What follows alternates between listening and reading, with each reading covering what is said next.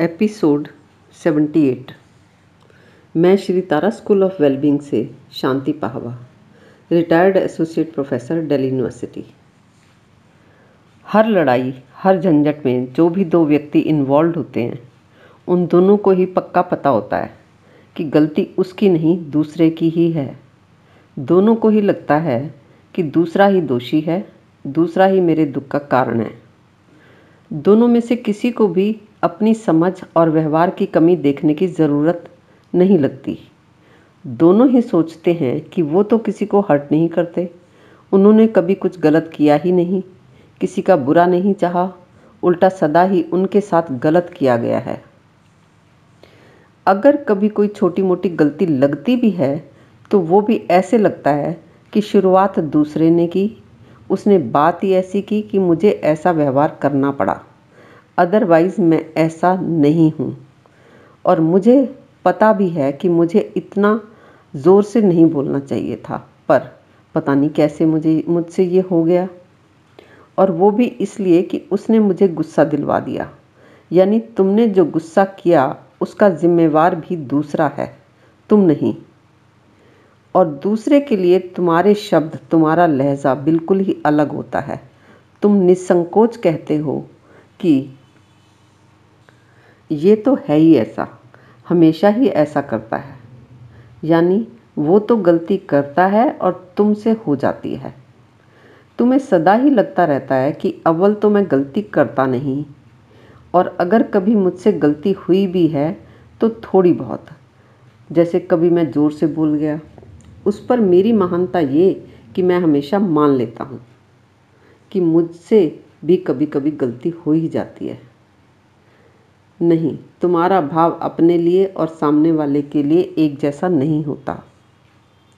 Dale Carnegie की एक book है, जो मानव व्यवहार और मानव स्वभाव पर बहुत रिसर्च के बाद लिखी गई है। उसका टाइटल है, how to win friends and influence people. इसका हिंदी में भी अनुवाद हुआ है और हिंदी में इसका टाइटल है, लोक व्यवहार। ये बुक जो वर्ल्ड की मोस्ट फ़ेमस बुक्स में से एक है।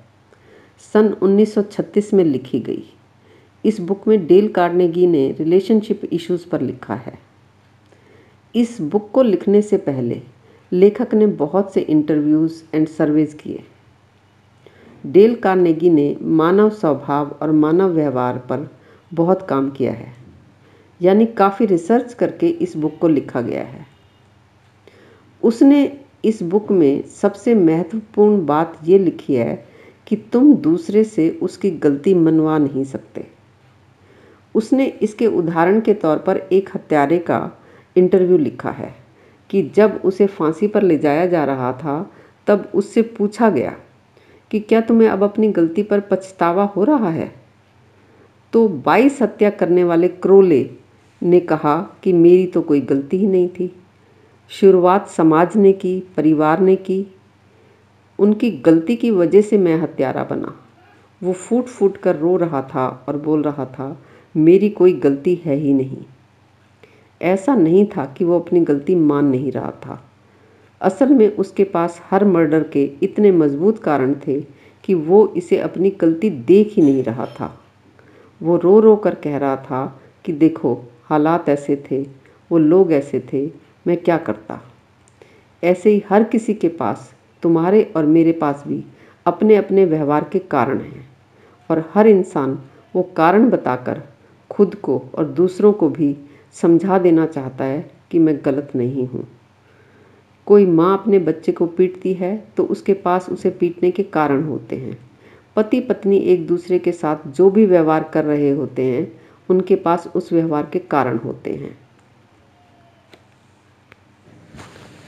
असल में टकराव दो सही का हो रहा होता है। इसलिए तो कोई भी विवाद जड़ से ख़त्म ही नहीं होता। वो अलग बात है कि एक परिस्थितिवश या कम अग्रेसिव होने की वजह से हार मान लेता है। तो एक सही हार जाता है और दूसरा सही जीत जाता है।